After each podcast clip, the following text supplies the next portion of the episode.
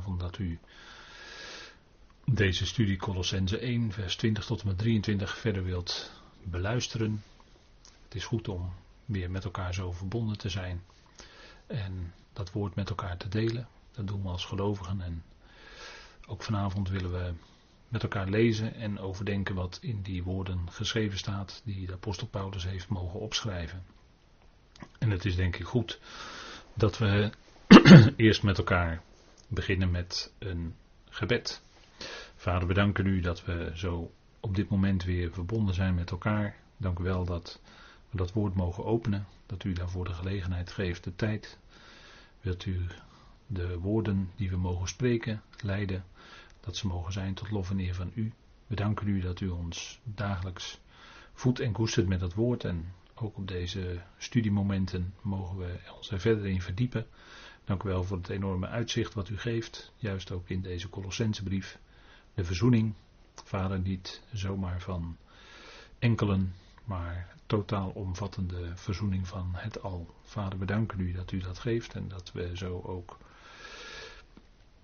deze avond weer een stapje mogen zetten in deze brief. Dank u wel voor alles wat u al gegeven heeft en we zien uit naar wat u nog gaat geven. Dank u wel dat we mogen bidden, wilt u ons een horend hart geven, dat we die harteklop van uw liefde mogen verstaan en ook in ons leven uitwerkt en ook dat anderen dat mogen merken. We danken u dat we zo dat woord van u mogen kennen en beleiden en daarvan verzekerd zijn. We danken u dat u dat doet en geeft. We danken u voor uw grote liefde in de machtige naam van uw geliefde Zoon, onze Heer Christus Jezus. Amen. Goed, wij uh, gaan eerst met elkaar lezen uit Colossense 1 en u ziet de versen al op deze eerste dia afgebeeld. Vers 20 tot en met 23 laten we dat doen. En ik doe dat weer natuurlijk vanuit de concordante tekst. En er staat, en door hem het al, wederzijds met zichzelf te verzoenen, vredemakend, door het bloed van zijn kruis, door hem, het zij wat op de aarde, het zij wat in de hemelen is. Ook jullie, die eens vervreemd waren en vijanden in denkwijze en in boze werken, verzoent hij nu echter wederzijds in het lichaam van zijn vlees door zijn dood, om jullie heilig en smetteloos en onbeschuldigbaar voor zijn aangezicht te stellen. Aangezien, aangezien jullie blijven bij het geloof, gefundeerd en bestendig en niet verplaatst van de verwachting van het evangelie dat jullie horen, dat in heel de schepping onder de hemel verkondigd wordt, waarvan ik, Paulus, dienaar werd. Nou, even tot zover deze woorden. En we zien daar staan het effect van zijn verzoeningswerk in het geheimenis van Christus. En dan gaat natuurlijk om het verzoeningswerk dat Christus heeft gedaan. Hij heeft dat gedaan in uitvoering in het plan van God, dat al lang tevoren was uh, vastgesteld. Maar hij heeft daarin de hoofdrol en hij is ook het hoofd. En hij is ook degene die aan het eind die hele kosmos, die hele schepping moet ik eigenlijk zeggen, het al aan de Vader verzoend zal mogen overdragen. Allen zijn dan tot onderschikking gebracht. En u ziet hier dat werk van verzoening. We hebben dat gezien met elkaar. U ziet daar dat uh, lam of schaap, ziet u daar liggen. En dat is wat al een type was.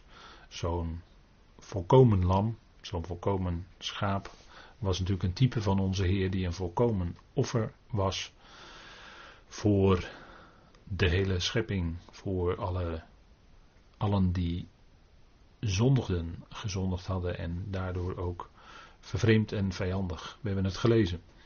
En die doornenkroon, die spreekt natuurlijk van degene die het ware offer was die aan het kruis hing. En we hebben natuurlijk stilgestaan diverse keren wat diepgaander bij dat kruis wat daar stond. Hij werd gekruisigd. En zo is die vrede tot stand gekomen. En is de verzoening het effect ervan. Het effect van zijn verzoeningswerk in het geheimenis van Christus. Want we zijn, en dat waren misschien een beetje uit, was u misschien een beetje uit het oog verloren. We zijn vanaf Colossens 1 vers 9 bezig met het geheimenis van Christus. En we willen daar nog wat verder naar kijken omdat het duidelijk aan de orde is in deze tekst van Colossense. En we zien hier het geheimenis van Christus en dat wordt ook al genoemd. Het geheimenis van de Messias. Christus betekent eigenlijk gezalfde. En dat is al genoemd in de Efezebrief. En in diverse aspecten. En het is misschien goed om daar toch nog heel even naar te kijken. Het geheimenis van Christus. In de Efezebrief is daar een bijzonder aspect van aan de orde. En dat staat in Efeze 1 vers 10. En dat wil ik even met u opzoeken en lezen. Efeze 1 vers 10. Ons bekendmakend uh, lees ik even vanaf vers 9. Het geheimenis van zijn wil in overeenstemming met zijn welbehagen. Dat hij zich voornam in hem. Tot beheer van het complement van de era's. Om het al te culmineren in de Christus. Zowel wat in de hemelen als wat op de aarde is. In hem. Dus dat tot dat hoogtepunt komen, dat culmineren in de Christus, dat, dat heeft te maken met hoofd, hè, opwaarts onder het hoofd brengen. En dat zal gebeuren in het complement van de era's, dat, is de, dat zijn de laatste era's natuurlijk, die dan de era's en plan van God compleet maken. Maar dat al wordt geculmineerd in de Christus. En nu is het bijzondere dat dat hemelse want hier wordt genoemd zowel wat in de hemelen als wat op de aarde is. Nu is het bijzondere dat het hemelse in de Efezebrief wordt bekendgemaakt. Dat aardse aspect dat hij de Messias is van Israël en daardoor over de volkeren op aarde was al bekendgemaakt in Tenach. En is, vinden wij in de evangeliën en handelingen daar een verdere uitwerking van, van de voortgang van die boodschap van het koninkrijk. En ook de verwerping ervan door zijn eigen volk notabene, vinden wij in die evangelie en handelingen. Maar dat had alles te maken met het aardse koninkrijk, dus het aardse aspect van het geheimenis van Christus. In Efeze wordt echter gesproken over te midden van de hemelingen. Vijf keer. Hele bijzondere uitdrukking. En dat heeft te maken met de plaats van de gemeente in dat plan van God, in dat geheimenis van Christus. Om dus die hemelse machten en krachten ook onder dat ene hoofd te brengen, namelijk Christus. En dat is het hemelse aspect van het geheimenis van Christus. Dat is een hele mond vol, maar dat is eigenlijk het Efeze geheimenis. Dat die gemeente daar, u en ik dus, alle uitgeroepenen, daar zo'n belangrijke plaats in hebben. Dat is een oogstera, het complement van de era's, waarin Christus allerhoogst zal zijn, heb ik op deze dia gezet. Hij zal dan hoofd van zowel de hemelen als de aarde zijn. En dat wil dus zeggen van degenen die de hemelen en de aarde bewonen of bevolken, voor, voor mijn part. Hè. En hij wijst daar nog even heel kort op terug in Efeze 3, vers 3. Dat geheimenis van Christus. En dan zegt hij, Paulus die zegt daar, beheer van de genade gods, dat mij gegeven is voor jullie, Efeze 3, vers 2 en dan vers 3. Dat door onthulling het geheimenis aan mij bekendgemaakt is, zoals ik tevoren in het kort schreef, en dat hebben we net met elkaar gelezen, 1 vers 10, waardoor jullie bij het lezen bevatten kunnen wat mijn inzicht in het geheimenis van de Christus is. En hier ziet u, als u de concordante tekst leest, ziet u ook die tekstwijzing naar 1 vers 10. Paulus' inzicht in dat geheimenis van Christus is dus dat hemelse aspect. Dat was een bijzonder inzicht wat hij ontvangen had van de verheerlijkte Heer. En dat is voor veel gelovige mensen, veel echt gelovige mensen in deze wereld is dat onbekend. En hij zegt ook dat in andere generaties niet bekendgemaakt is aan de zonen van de mensen zoals het nu onthuld werd aan zijn heilige apostelen en profeten. Hier doelt hij op die andere generaties in voorbije tijden, die hadden wel iets gehoord, vooral Israël dan, via Tenach, had iets gehoord van, hè, van het aardse aspect van het geheimenis van Christus. Maar zoals het nu onthuld wordt, dat er ook een hemels aspect is, dat was in andere generaties niet bekendgemaakt. En dat mocht Paulus nu bekendmaken. En dan gaat hij verder, wat dus de plaats van de gemeente is in vers 6. Maar dat doet, is nu even secundair, dus dat lezen we niet, omdat het gaat om het geheimenis van Christus. En het Efeze geheimenis is dan alles, dat heeft alles te maken met de plaats van de gemeente en is het hemelse aspect van dat geheimenis. Maar het geheimenis van Christus omvat dus die hele schepping. Dat die hele schepping onder hem, onder de Christus gebracht wordt. En nu gaan we verder naar Colossense. Want in vers 9 tot en met 20 van het eerste hoofdstuk waar we mee bezig zijn, hebben we eigenlijk, zijn we eigenlijk ook bezig geweest met dat geheimenis van Christus. En we hebben even gelezen in Efeze, maar hierin, en daar gaat het vooral om de plaats van de gemeente daarin, in dat geheimenis. Dus vandaar dat er in Efeze heel kort over geschreven wordt. En in Colossense wordt er uitvoeriger over geschreven, want dan ligt de nadruk op het feit dat hij het hoofd is. En ligt de nadruk niet zozeer op de gemeente, maar op, het, op, op hij als het hoofd van de uitgeroepen gemeente, als hoofd van het lichaam. In het verleden, hè, als u op deze dia meeleest, dan uh, is het nog ietsje duidelijker. In het verleden was hij het hoofd van de hele schepping, want in hem en door hem en tot hem is het al geschapen. Al wat in de hemelen en op de aarde is. Al dat geschapene was oorspronkelijk in hem, maar is ook door hem en tot hem geschapen. Dat is in het verleden. En dat, heet, dat is dus in hem, in de zoon van zijn liefde. En in deze tijd is dat geheimnis van Christus merkbaar in de verlossing. En is het vooral verborgen. Heeft het te maken met de gemeente, maar is het voor de wereld verborgen. En ook met het oog op de toekomst. De verzoening, de wederzijdse verzoening van het al. Dat is dus die al het geschapen. Al die schepselen die vallen onder die verzoening. Al die schepselen die een relatie met hem kunnen hebben. En dat is het toekomstige aspect, zou je kunnen zeggen, van dat geheimenis van Christus. Dus dat geheimenis van Christus is heel groot. Is heel veel omvattend. omvat eh, echt, ja, bijna zou je kunnen zeggen, heel Gods plan. Dat geheimenis van Christus. Dat Hij degene is die aan het hoofd is. En dat Hij die gezalfd is. Die door God is aangesteld. En onder Hem als hoofd zal alles komen. En dat zegt Colossense ook in bijvoorbeeld, en daar moet ik aan denken, dat zegt Colossense ook in uh, Colossense 2 vers uh, eh, 10.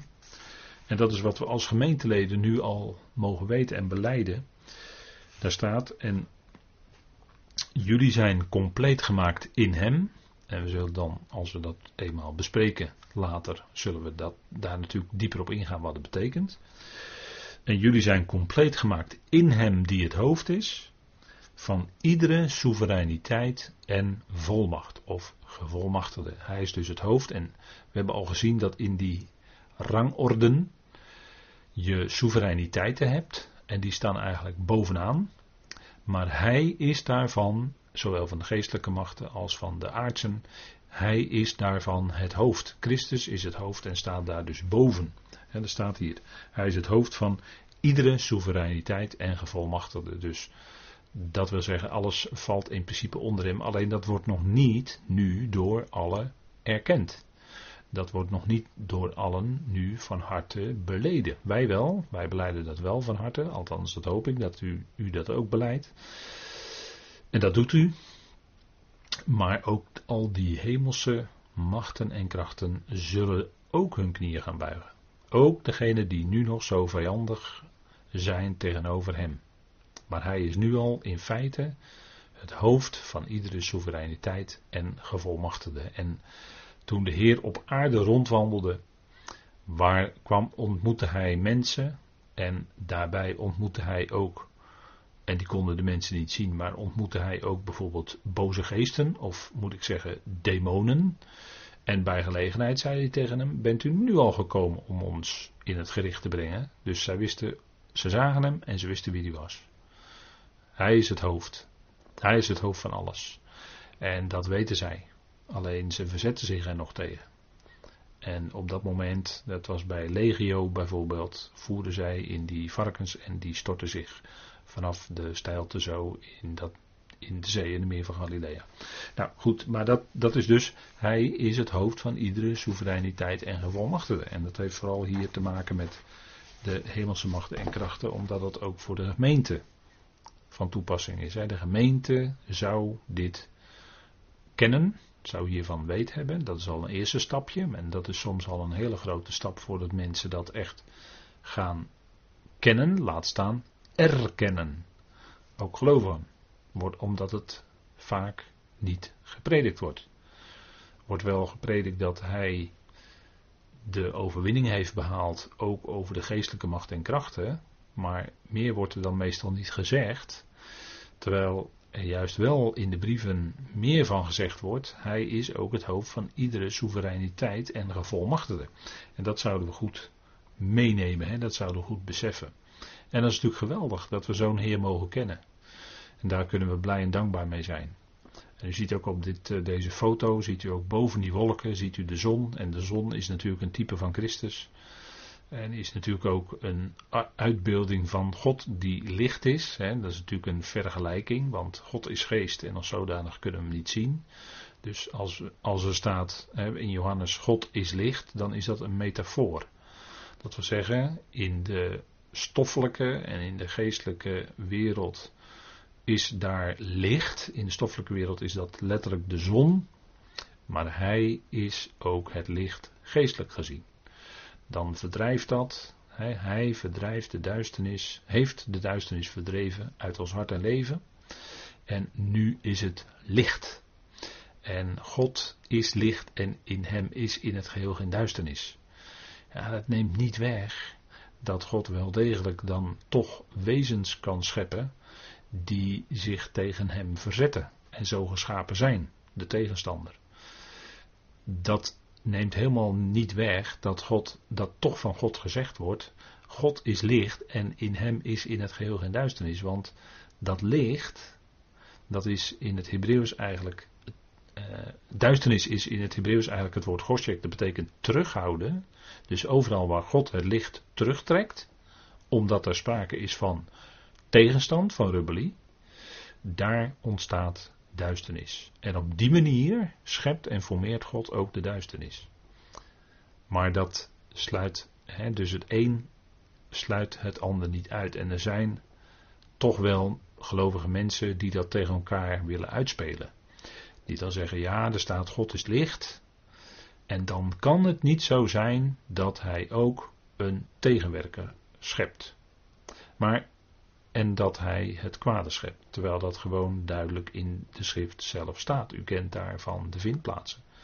Hij heeft zelfs, Jezaja 54 vers 16 is een bekende, hij heeft de verderver geschapen om te vernielen, om af te breken, om dat afbrekende werk te doen. Omdat dat past in zijn plan. Omdat God via die negatieve weg, via de weg van de zonde en het kwaad, die schepselen onderwijst wie hij zelf is, namelijk liefde, heerlijkheid, licht, duisternis, is er opdat we weten wat licht is. Goed is er, want dat weten we doordat we ook weten wat kwaad is. En er kunnen in ons leven best goede dagen zijn, zeggen we dan, dat zegt de prediker ook, hè. En er kunnen kwade dagen zijn.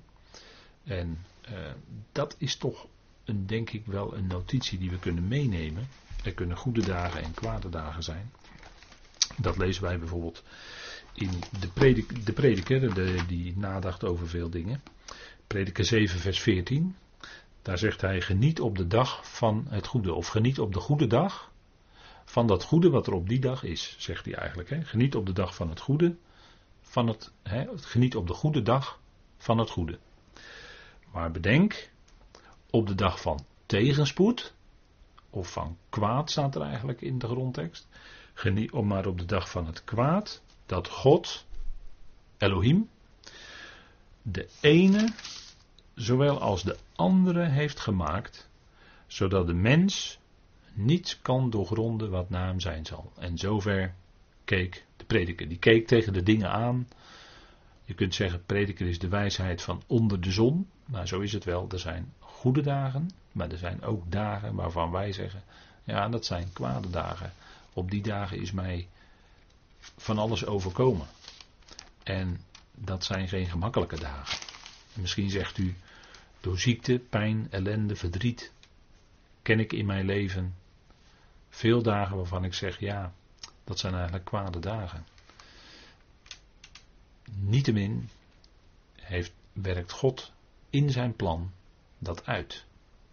Hij is het die in liefde met de ieder van ons zijn weg gaat. En een kwade dag, daar hebben we bij stilgestaan. Aan de ene kant een kwade dag was die dag waarop de zoon werd gekruisigd, waarop Christus werd gekruisigd, waarop hij aan het hout werd genageld.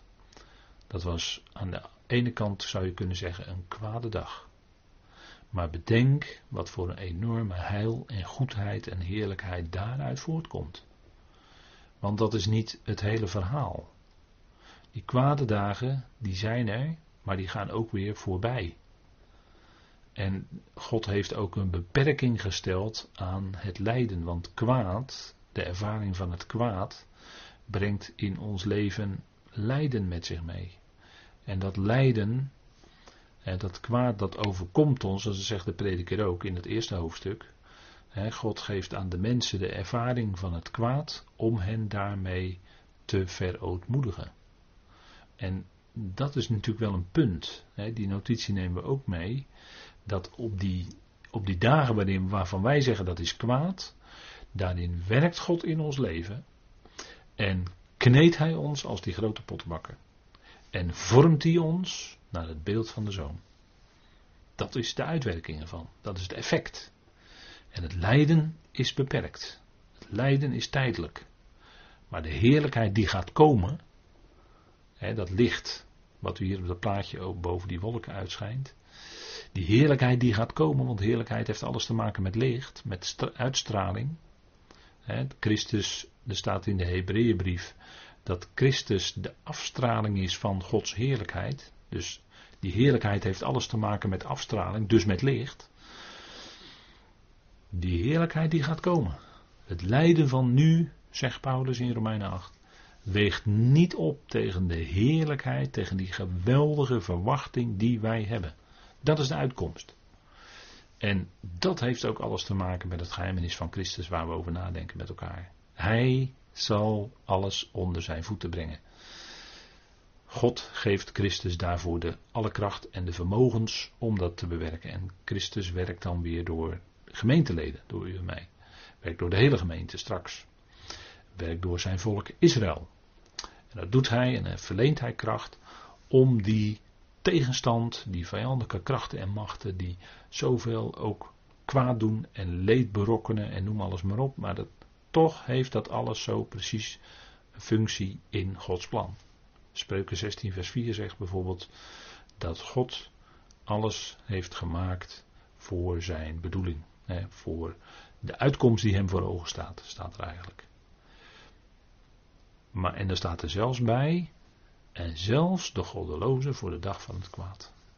Dat is nogal wat, wat daar staat, hè? dat is nogal wat. En God is het die dat alles in zijn handen heeft en die dat alles creëert en, en niets gaat buiten hem om. En hij heeft ook aan al die machten en krachten beperkingen gesteld. Die kunnen niet onbeperkt in kwaad doen hun gang gaan. En dat is ook bij mensen zo. Die hebben ook, wij als mensen hebben ook allerlei grenzen. En wij kunnen niet zomaar onbeperkt onze gang gaan. Nee, God begrenst dat.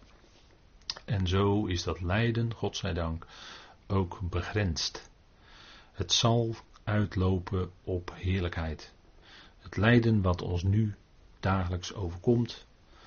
En misschien zegt u al, ja, al een lange tijd en het duurt zo lang en het is moeilijk. Ja, en dat is ook moeilijk. En dat is ook iets om voor elkaar voor te bidden. Dat we kracht hebben om eronder te kunnen blijven. En er kunnen wel eens dagen zijn dat je denkt van ja, het, het gaat gewoon niet. Ja, dat zijn hele moeilijke dingen. En dat is helemaal niet makkelijk. En dat kunnen we helemaal niet makkelijk wegpraten. Maar we hebben wel dat wat we eronder kunnen leggen in ons leven, is wel dat woord. Dat spreekt van die grote God. Die tot zijn doel gaat komen, dat is vast en zeker. En die er ook van spreekt dat het lijden in ons leven beperkt is. En dat het eens zal dat voorbij zijn. En dan is het ook definitief voor altijd voorbij. En dan wacht alleen nog maar onvoorstelbare en ook oneindige heerlijkheid. Kunnen we ons bijna niet voorstellen. Maar het zal komen. En dat is geweldig. Hè? En ik denk dat dat bemoedigend is als we dat met elkaar overwegen. Hè? Dan, kijk, dan krijgt dat geheimenis van Christus. Uh, dan, dan gaat u daarin zien wat voor een geweldige bemoediging daarin zit. En wat voor een geweldig uitzicht dat geeft.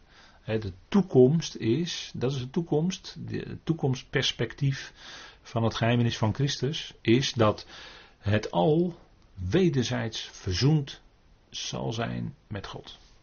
En wij mogen nu al delen in die verlossing. Wij mogen nu al ervaren van die verzoening. Want verzoening, dat is wat werkelijk verzoening is. En wat werkelijk die vrede is en die rechtvaardiging van het Paulinische evangelie. Dat is bij heel wat gelovigen niet zo bekend. Die komen misschien net tot een wat begrip van de rechtvaardiging. Maar verzoening, dat is nog een stap verder. Een grote stap verder. Maar het punt is dat daardoor veel gelovigen niet komen in die permanente ervaring van wat het betekent met God verzoend te zijn, die vrede. Nou, dat is toch iets dat heel duidelijk in Colossense naar voren komt. Hè? Dat geheimenis van Christus, ja, dat is iets fantastisch natuurlijk. Dat is iets geweldigs. En we verheugen ons daarin, we verblijden ons daarin. Want het is wel degelijk goed om weet te hebben van deze dingen.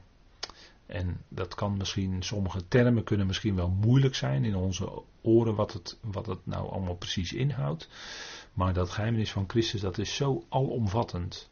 Hij is zo groot dat we, als we daarvan weet hebben, geeft dat echt uitzicht en verwachting en bemoediging. En dat is denk ik ja, waar, het, waar het allemaal om gaat. Hè. Kijk, verzoening, als we het hebben over verzoening, want we hebben het gehad over verzoening en dat is door het kruis. En dat is, ja, door, door het feit dat hij gekruisigd werd, dat is het middel waardoor die verzoening tot stand kwam. God en de mensen. En u ziet daar een heel eenvoudig tekeningetje dat weergegeven. En nu is het zo dat vele eeuwen, vanaf ongeveer duizend, de, u ziet daar de naam staan, Anselmus van Canterbury. Iemand die in Engeland dus leefde, van waarschijnlijk 1033 tot 1109.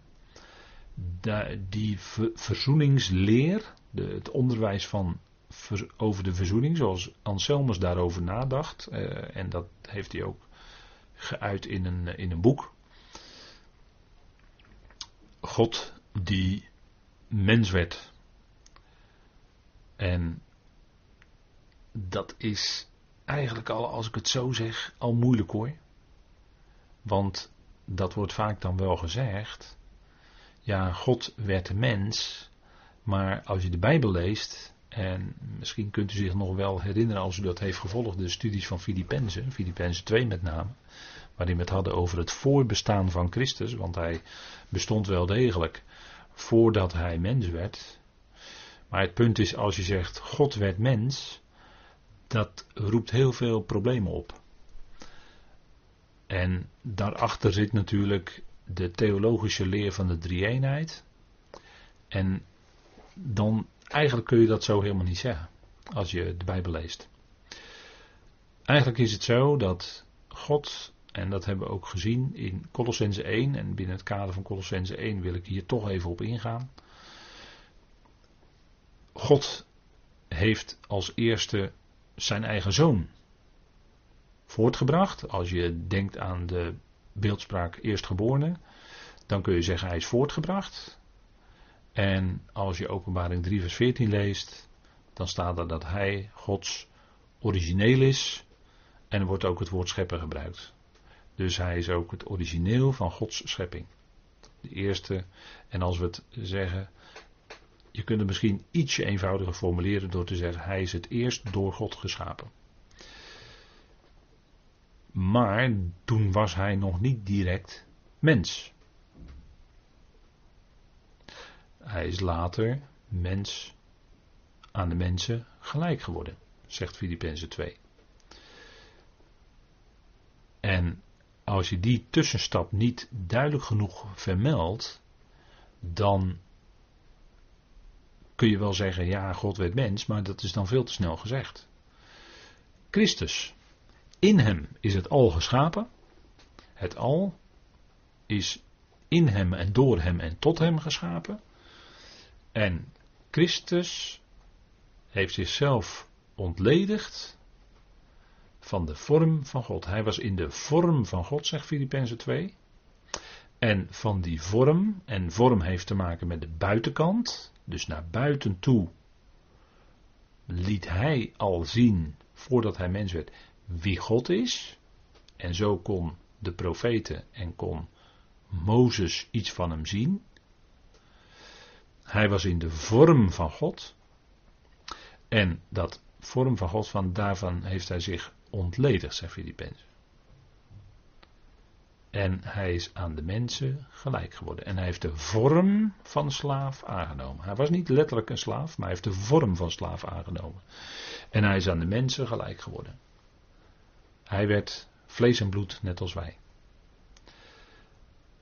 Daarmee kun je, daarmee zeg je het bijbels.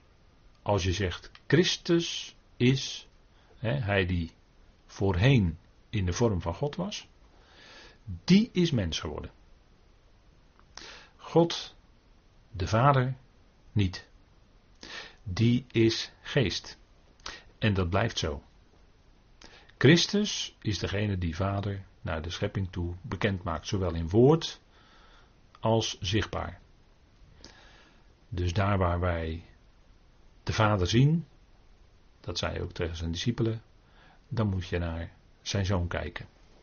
Hij is het beeld van de onzichtbare God. En de onzichtbare God zelf blijft onzichtbaar. Die, God en Vader, die werd geen mens. Maar zijn zoon, die is mens geworden. Kijk, dan spreken we bijbels.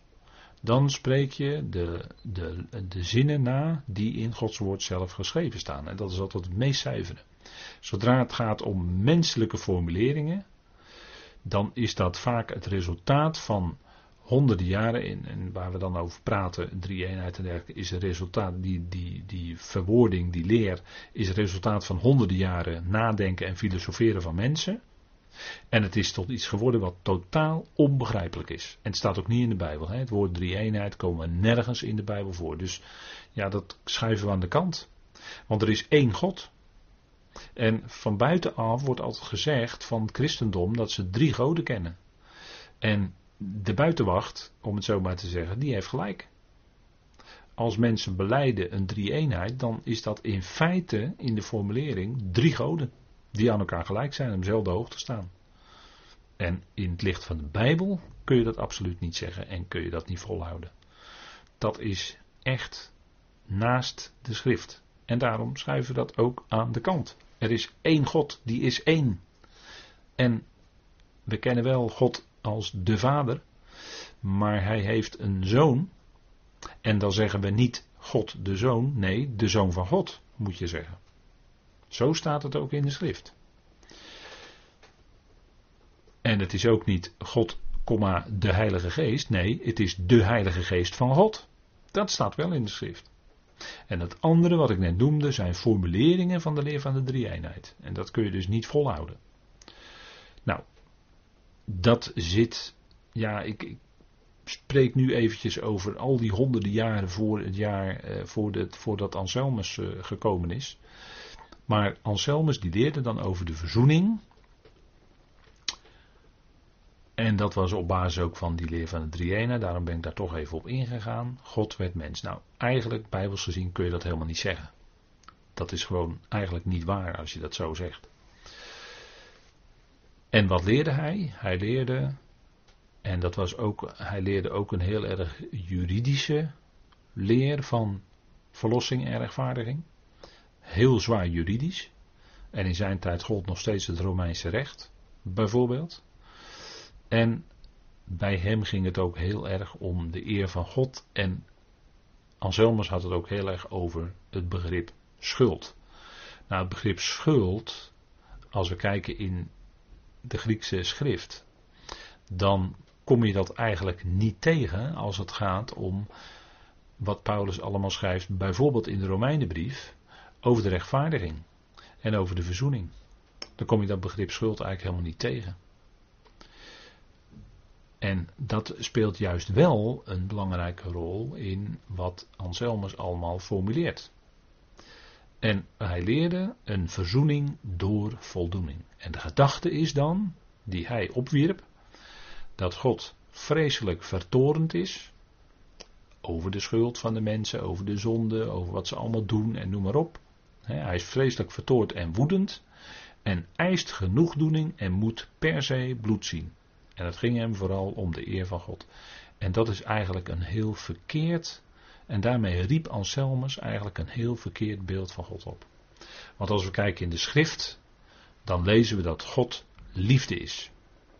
En om te, van, van het standpunt uit te gaan dat God vreselijk vertorend is en boos en woedend, dan roep je al een beeld van God op wat gewoon niet klopt. En natuurlijk is daar de verontwaardiging van God.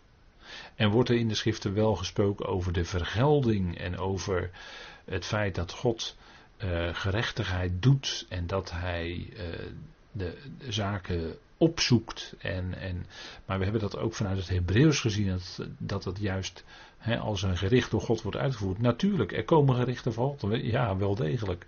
En het kruis, de kruisiging van de Heer Jezus Christus, was ook een gericht. Was ook het gericht over de zonde. Maar dat deed God allemaal uit liefde. En niet omdat hij een bloeddorstige God is en per se bloed wil zien. Dat is een volkomen verkeerd beeld van God. Dat is eigenlijk een heidens Godbeeld. Godsbeeld. Het juiste beeld van God is dat hij liefde is. En dat hij de gerichten inzet tot correctie. Om daar te komen waar hij wil komen. Namelijk dat iedereen aan zijn hart komt. Dat is het uiteindelijke doel van God. Kijk, en als je dat voor ogen hebt staan over God, dan heb je een, een volkomen correct beeld van God. En dat de mensen, de, de, enorme haat van de mensen, bleek dat ze zelfs zijn geliefde zoon aan het hout nagelden, aan het kruis sloegen. En natuurlijk, dat was ook door de profeten aangegeven. Niet zo heel erg duidelijk, maar toch. En de vloek van de Torah, de vloek van de wet, die kwam ook op iemand die aan het hout hing. Staat in Deuteronomium. En dat staat natuurlijk niet zomaar. en aan een, aan een paal gehangene of gespietste, dat is een. Uh, ja, dat, daar, daar, daar, daar kwam de vervloeking van de wet op. De vloek van de wet. En dat is wat Paulus ook zegt in Galaten 3. Dat hij dat heeft gedragen. Het punt is dat die dat het hele beeld, hè, dus die, die verzoening door voldoeningsleer van Anselmus, het probleem is dat die daarna de honderden en honderden jaren de leer van de kerken is gaan beheersen. En vooral dan hier, eh, vooral dan hier in de westerse kerken, maar het heeft ook zo zijn sporen zeker ook getrokken na de Reformatie. Waarin men toch ook daarin doorging en God zo voor te stellen. En natuurlijk zijn daar teksten die dat lijken te zeggen. Johannes 3, vers 36 bijvoorbeeld. Maar als je die in de juiste tekstverband ziet en gaat begrijpen waar dat precies over gaat, dan verdwijnt dat allemaal. En, en eh, Johannes 3, vers 16 is veel bekender nog. En er wordt ook gesproken over de liefde, de liefde van God. Dat hij zijn enige geboren zoon gegeven heeft. En eigenlijk staat dat in die eh, in, als een feit daar, hè? staat daar als een feit. Geeft kun je ook vertalen. Gegeven heeft is ook prima. Zijn enige geboren zoon gegeven heeft. Omdat een ieder die in hem gelooft. Maar het is de liefde. Daar gaat het om de liefde van God. En Johannes zegt het ook later in 1 Johannes 4. Hè? God is liefde. God is liefde. En natuurlijk is dat ook een, ja, natuurlijk is dat ook een metafoor. Maar alles wat met liefde te maken heeft en wat met heerlijkheid hè, en met geweldige genegenheid tot de mensen en alles wat je maar bij het Bijbelse begrip liefde kan, hè, de ruimte geven en alles eh, geven om niet en, en eh, aan je hart willen drukken en, en al die dingen. Er zijn, zo, er zijn misschien wel uh, duizend begrippen te bedenken bij als we nadenken over die liefde van God, die agape. Nou, zo is God. En eh, het is absoluut niet zo dat hij per se bloed moest zien. Het was wel een prediking van het lijden wat over zijn zoon zou komen. Maar God beantwoordde die haat waardoor het lijden van de zoon werd veroorzaakt. God beantwoordde die haat van de mens met liefde. Er zijn ook krasse voorbeelden in de schrift waarin mensen de haat van anderen en de afwijzing, de vijandschap beantwoorden. Niet met dezelfde vijandschap en dezelfde afwijzing, maar met liefde. En daarin laten ze iets zien van die liefde van God. Nou, God beantwoordde die vijandschap van de mens. Die bleek toen ze zijn zoon kruisigden. Beantwoordde God met liefde. En God deed zijn zoon inderdaad door dat enorme lijden op Golgotha gaan. Ja, maar God leed zelf mee met de zoon toen hij daar leed aan het kruis. En eh, die God is niet ver weg van ons. En als wij lijden, dan is God nabij. En is, is God ook degene die met ons meeleidt. Hè? Dat, dat blijkt toch uit Romeinen 8 ook. Dat de geest voor ons pleit bij de Vader. Met onuitgesproken zuchten. Het zuchten van de geest. Nou, dat is die geest van God. En God is geest. Dus die, als wij zuchten, als wij lijden, dan zucht die geest met ons mee. En als wij niet meer weten wat wij zullen bidden naar wat moet zijn, dan is die geest die ons te hulp komt. En dat is natuurlijk geweldig dat God de woorden die wij misschien niet uit kunnen spreken omdat we het zo moeilijk hebben. dat zei de psalmist op een gegeven moment ook. Hè? Mijn hart is zo verslagen dat ik geen woorden meer kan uitspreken. dat kende de psalmist ook, zo, zo diep emotioneel verslagen zijn en in je hart geraakt zijn, dat je geen woorden hebt even. Of misschien wel dagenlang niet. De vrienden van Job zaten ook een week lang bij hem zonder iets te zeggen. En, en, en dat is wat, wat ook wel gedaan wordt hè, bij, bij rouw. Dan, dan kom, hè, de, in, in, het Joodse, in de Joodse gemeenschappen is dat eh, ook bekend. Hè, dat als er rouw is, dan, dan kom je en dan ga je bij die ander zitten. Als teken, ik leef met je mee en hoef je niks te zeggen. Want vaak zijn woorden dan ja, zo dunnetjes en zo goedkoop in zo'n situatie van lijden, van rouw, verdriet over iemand die je, geliefde die je ontvallen is en dat soort dingen. Nou, God, God, hè, Gods geest, die zucht met ons mee als gelovigen. Het zuchten van de schepping, dat gaat niet aan God voorbij. Want God is de schepper en is met liefdebanden verbonden met die schepping. Want alles is toch immers geschapen in de zoon van zijn liefde. Van zijn liefde. En daarom is God altijd verbonden met al zijn schepselen. Al die mensen die er zijn, zijn de diepste creaties van God. Hoe wonderlijk is dat? Psalm 139. En dan gaat eigenlijk zo'n hele verzoeningsleer van Anselmus gaat eigenlijk helemaal opzij. Nee, het is heel anders. God is liefde. En natuurlijk zijn zoon is door een heel diep lijden heen gegaan. En heeft het heel moeilijk gehad. In dat gebed in Gethsemane. Worstelend.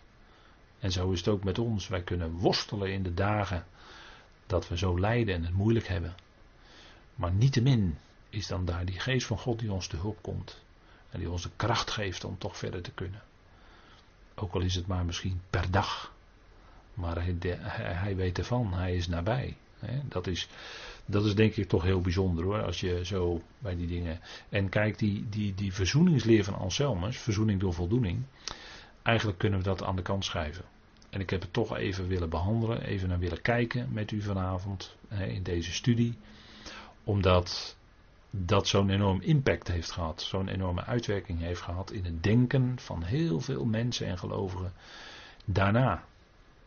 Terwijl dat een, een heel verkeerd beeld heeft opgeroepen. Tragisch hoor, tragisch, heel tragisch. Maar dan, dan kunnen we des te dankbaarder zijn voor de dingen die, zoals we die mogen kennen uit de schrift zelf. Want daar gaat het om. Het gaat niet om dat wij dan zelf iets, een betere leer hebben bedacht en dat dan daarvoor in de plaats stellen. Nee, natuurlijk niet. Het gaat om de schriften wat ze zelf laten zien. En dat is het. Hè? Dat, dat God liefde is, dat Hij een, een, God is die met iedereen tot zijn doel gaat komen en met die mensen door, door een weg gaat, eh, via een weg van, ja inderdaad van zonde. van vervreemding, van vijandschap. Dat moet er allemaal zijn, als onderwijs. Maar dat zijn stapjes die God zet om uiteindelijk iedereen aan zijn liefdehart te kunnen drukken. Daar gaat het om bij God. Daar gaat het om. Hè? Net zoals die vader die op de uitkijk stond. Bij die. Bij één. En hij was op de uitkijk. Hij keek naar buiten. Of die één van zijn verloren zoons. Want die, alle twee die zoons waren in feite. Ja, hoe moet je dat zeggen? Verloren? Die waren niet thuis. Nog niet thuis gekomen. Maar toen die ene thuis kwam. Een van die twee verloren zoons. Ja, toen was er daar niet. Uh, iets uh, van boete doen bij die zoon. Hij moest geen berouw tonen. Hij moest niet eerst uh, laten zien dat hij zich bekeerd had. En, en wat voor dingen er ook allemaal gezegd worden. Wel nee, vader sloot hem in zijn armen. En hij liet het beste feest slachten. En het beste kwam op tafel en deed hem een. Het was feest. Want hij kwam thuis. Hij kon hem aan zijn hart drukken. En daarin zien we iets van God de Vader. Die na de eonen, ja, dan is het ook feest, dan is iedereen thuisgekomen. En dan drukt God iedereen aan zijn hart. Ja, het is geweldig, hè, dat uitzicht. Ik denk dat we daar, als we over deze dingen nadenken, weer opnieuw blij van worden. Colossens 1. Vrede maken door het bloed van zijn kruis. Kijk, vrede, vrede. Het punt is dat Colossens 1 duidelijk maakt dat werkelijke en ware vrede is er alleen via het kruis. Daar kun je niet omheen. Daar kun je niet langs. Daar kun je niet, uh, dat kun je niet zomaar passeren. Nee, dat is er alleen door het kruis. Wederzijdse verzoening is door het kruis. Hè, door het bloed van zijn kruis. En dat is een uitdrukking die te maken heeft met het enorme lijden en de schande van de kruisiging die daarmee gepaard ging. De schande, het, het veracht zijn, eh, de, de ontluistering. Eh, om daar aan het hout te hangen en, en noem alles maar op. Hè. Het diepe lijden wat het ook veroorzaakte. Ja, daardoorheen is dus die vrede en die, eh, daarna ook die wederzijdse verzoening. Hè, is het resultaat daarvan. Maar dat is door middel van dat kruis. En Paulus zegt in Romeinen 5 vers 10, doorheen de dood van de zoon. Het ging door de dood heen, inderdaad, de dood. Dus dat was heel veel. Dat was heel veel. Door de dood van de zoon heen. Door het kruis. En de zonde is daar weggedragen. En alle barrières zijn daardoor verwijderd. Met verzoening, wederzijdse verzoening, als resultaat. Als resultaat daarvan. Alle barrières. En ik heb op deze volgende dia dan ook een aantal van die barrières neergezet, die dus verwijderd zijn. De zonde. We hebben de vorige keer gezien, hè, vorige keren heb ik het gehad over het principe van zonde voor zonde. Hè, dat de zoon tot zonde werd gemaakt, 2 Korinthe 5 vers 21. Of zondoffer mag je ook vertalen, dat weet u vanuit het Hebreeuws, dat is hetzelfde woord. Zonde, zondoffer zonde, het principe van zonde voor zonde. Dus het was een enorme zonde, want de zondeloze zoon als een misdadiger aan het kruis nagelen, dat is een misser van de eerste orde. Dat is een zonde. En dat is tegelijkertijd ook een enorm kwaad wat gedaan werd. En juist door die zonde heen heft God de zonde op, moet ik het zo zeggen? Of wordt, die zonde, wordt de zonde weggedaan? En daarmee is ook alles wat met zonden te maken heeft. Want er wordt natuurlijk ook gezegd hè, in diverse schriftplaatsen dat hij stierf voor onze zonden. Dus al die missers die we maken. Daarvoor is hij ook gestorven, dat is ook allemaal weggedaan. Vrede. Vrede betekent dat alle barrières verwijderd zijn. De, en dan heb ik het ook over de omheiningen, hè, om de voorhof heen. Tabernakeltempel kende een voorhof. En in de tempelvoorhof mochten wel de uh, mensen uit de natie komen. Die wilden naderen tot de God van Israël. Zo'n Godvereerder was bijvoorbeeld een Cornelius, handelingen 10. Dat was een proseliet. En die noemen we dan een proseliet van de poort. Dat wil zeggen, hij kon niet verder komen dan de poort, want hij was niet besneden. En hij nam niet, uh, dat waren proselieten van de poort, waren degenen die wel genaderd waren en kenden iets van de God van Israël. Kwam misschien in die tijd ook in, uh, bezochten misschien ook synagoges, zou kunnen. En die vereerde God, maar die was niet besneden. En die nam ook niet deel aan alle rituelen, dus ook niet, uh, nam ook niet alle feesten in acht waarschijnlijk. Of alle gezette, vastgestelde tijden van Yahweh in acht. Dat was een proseliet van de poort, want hij mocht niet verder komen. Hij moest ergens aan een poort blijven staan. En waar had het mee te maken? Met de, bijvoorbeeld in de tempel, in de tijd van de Heer Jezus was daar die tempel van Herodes. U ziet daar hier een plaatje van. En daar was de Soreg. En u ziet hier deze biddende man, ziet u dan bidden bij de Soreg. Dat was misschien zo'n proseliet, maar die mocht niet voorbij die Soreg komen omdat hij niet besneden was en dus ook niet echt tot het Jodendom gerekend kon worden. Dus niet echt ingelijfd was bij het Jodendom. Maar omdat hij iemand van de natie was en niet besneden, mocht hij niet voorbij die door die poort heen. En u ziet er iets verder op het plaatje op de achtergrond ziet u dan die poort waar anderen dan wel doorheen mochten. Maar deze proseliet mocht dat niet. Bijvoorbeeld Cornelius. En die moest dus aan de poort blijven staan. Vandaar dat hij genoemd wordt een proseliet van de poort. En nu kwam Petrus. Die kwam in handelingen 10 bij deze Cornelius. En dat was al heel wat moeite voor Petrus om daadwerkelijk, u kent het wel, dat laken met reine en onreine dieren enzovoort. En daardoor kreeg hij toch de opdracht om naar Cornelius toe te gaan. Maar toch nog een proseliet. Het was geen pure heiden meer, geen pure afgodendienaar. Nee, de eerste af, pure heidenen, pure afgodendienaars, die werden door Saulus, Paulus bereikt in Handelingen 10. En als die zich, als die echt tot geloof kwamen, op de prediking van Paulus, zijn evangelie, die dat, eh, en dan staat er ook, hè, dat is handelingen eh, 14, dat een deur van het geloof was geopend. Het, dus het is niet zo dat eh, Paulus in het kiel zocht van Petrus, omdat Petrus dan als eerste naar de heidenen gegaan zou zijn, met het evangelie. Nee, er zijn twee evangeliën. En Petrus was eigenlijk tot het uiterste, Caesarea, tot het uiterste van het land gekomen. En dat had de Heer ook gezegd.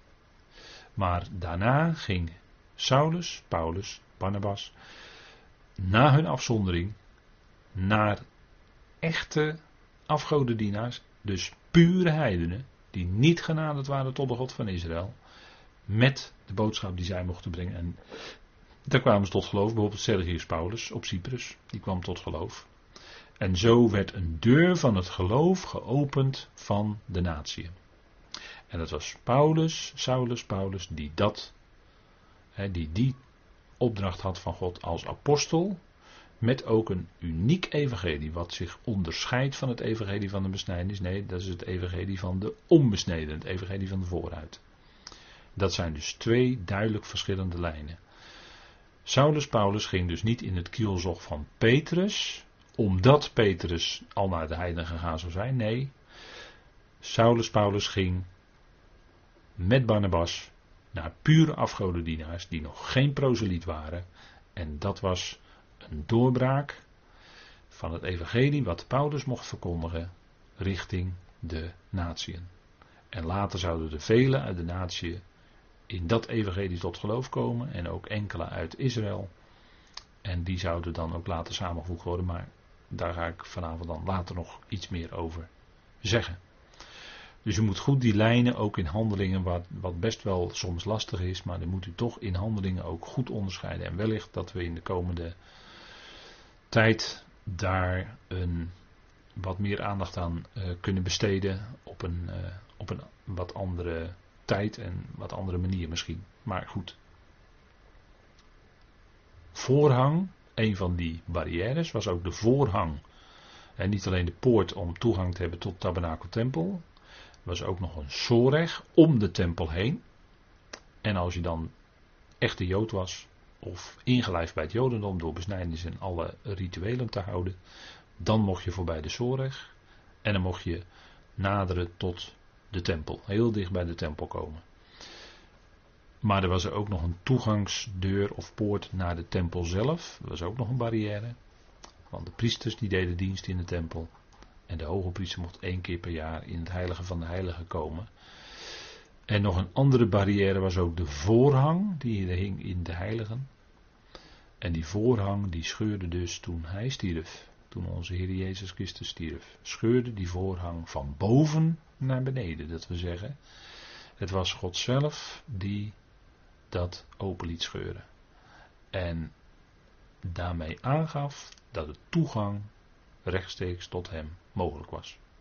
Maar tot op dat moment was daar dus nog die voorhang. Die hing tussen het heilige van de heiligen, het heilige der heiligen en het heilige. En die middenmuren van de stenen omheining, de zoren waar ik het net al over had, die beelden ook uit de vijandschap. De vijandschap die er was tussen Israël en de natieën. En, ook, en het beeldt natuurlijk ook uit al die barrières, beeldt ook uit de afstand die er was tussen God en mens. Nou, doordat hij stierf aan het kruis, is, zijn al die barrières verwijderd. En dan is het vrede. Als alle muren wegvallen, als alles wat scheiding maakt, als alles wat afstand schept, wegvalt, dan is er sprake van vrede. En dan kan er ook verzoening plaatsvinden. En die vrede is er dus gemaakt door het bloed van zijn kruis. Door dat wat hij deed. En, en dat werk van verzoening, ja, dat is door Christus gedaan. Hè? Hij is de verzoener. En we zeggen dan ook, we zeggen natuurlijk, God verzoent het al met zichzelf. Maar het werk van de verzoening is gedaan door zijn geliefde zoon de zoon van zijn liefde. En daar gaat het over in Colossense 1, hè, vanaf vers 13 eh, zo'n beetje, wordt de zoon van zijn liefde genoemd. En in hem is het al geschapen en ook door hem, door hem, let op die voorzetsels, in vers 20 staat er twee keer door hem, door middel van hem. Hij is degene die dat bewerkt, die verzoening, die vrede. En dan is daar ook ware toenadering mogelijk. Dan kan er aan het hart gedrukt worden. En alles wat je daarbij wil zeggen. Hè? Nou goed, ik denk dat het uh, goed is om dan op dit moment even te pauzeren met elkaar. En dan gaan we zo meteen weer verder.